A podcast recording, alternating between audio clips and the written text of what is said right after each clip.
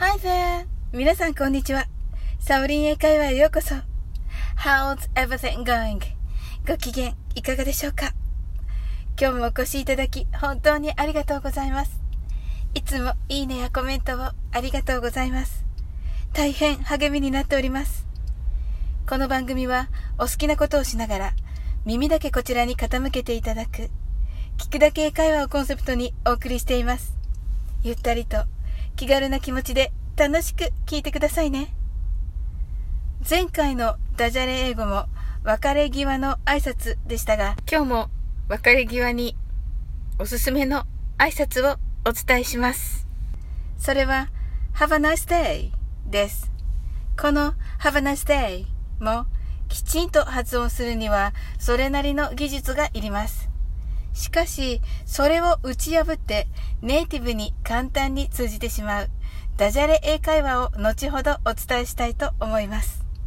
しかし、その前に正式な発音の仕方もお伝えしておきますね。Have a nice day は持つという意味の have に一つという意味の a nice は素敵 day は一日です。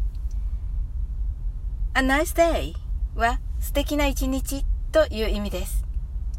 これに have をつけることで素敵な一日を持ってください。つまり素敵な一日をお過ごしくださいという意味になります。それでは発音の練習をしてみましょう。まず have ですが、はを言った後に前歯で下唇を軽く噛んでください。その時に一緒に大量の息を吐いてください。ですので、日本語のカタカナのブの音は出ません。前歯で塞がれた息で下唇が震える音だけがします。nice day は、すだけをあまり相手に聞こえないように息だけで発音するように心がけてみてくださいね。そして、この a nice day は have を前につけることで have と聞こえます。英語特有の言い回しです。それでは一緒に練習してみましょう。最初はゆっくりです。have a nice day Thank you. 英語は日本語と違い、言葉そのものに意味を持ちません。良い一日を過ごしてねという気持ちを込めて言いましょう。それでは早めに言ってみましょう。Have a nice day. Thank you.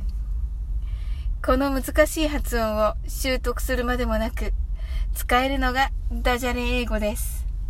Have a nice day は幅がないですね。という意味の、幅ないっすね。と聞こえます。こうすると、幅の難しい発音を習得せずに、横幅が広い、狭いの幅と言えばいいわけです。この幅という速度が絶妙で、ほぼ幅に聞こえますね。発音に気を取られることなく英語でコミュニケーションが取れますね。それでは、ダジャレバージョンで練習してみましょう。はばないっすね。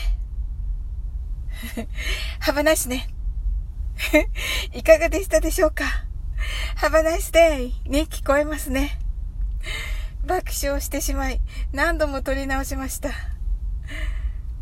今日も楽しく配信させていただきました。最後までお付き合いいただき、ありがとうございます。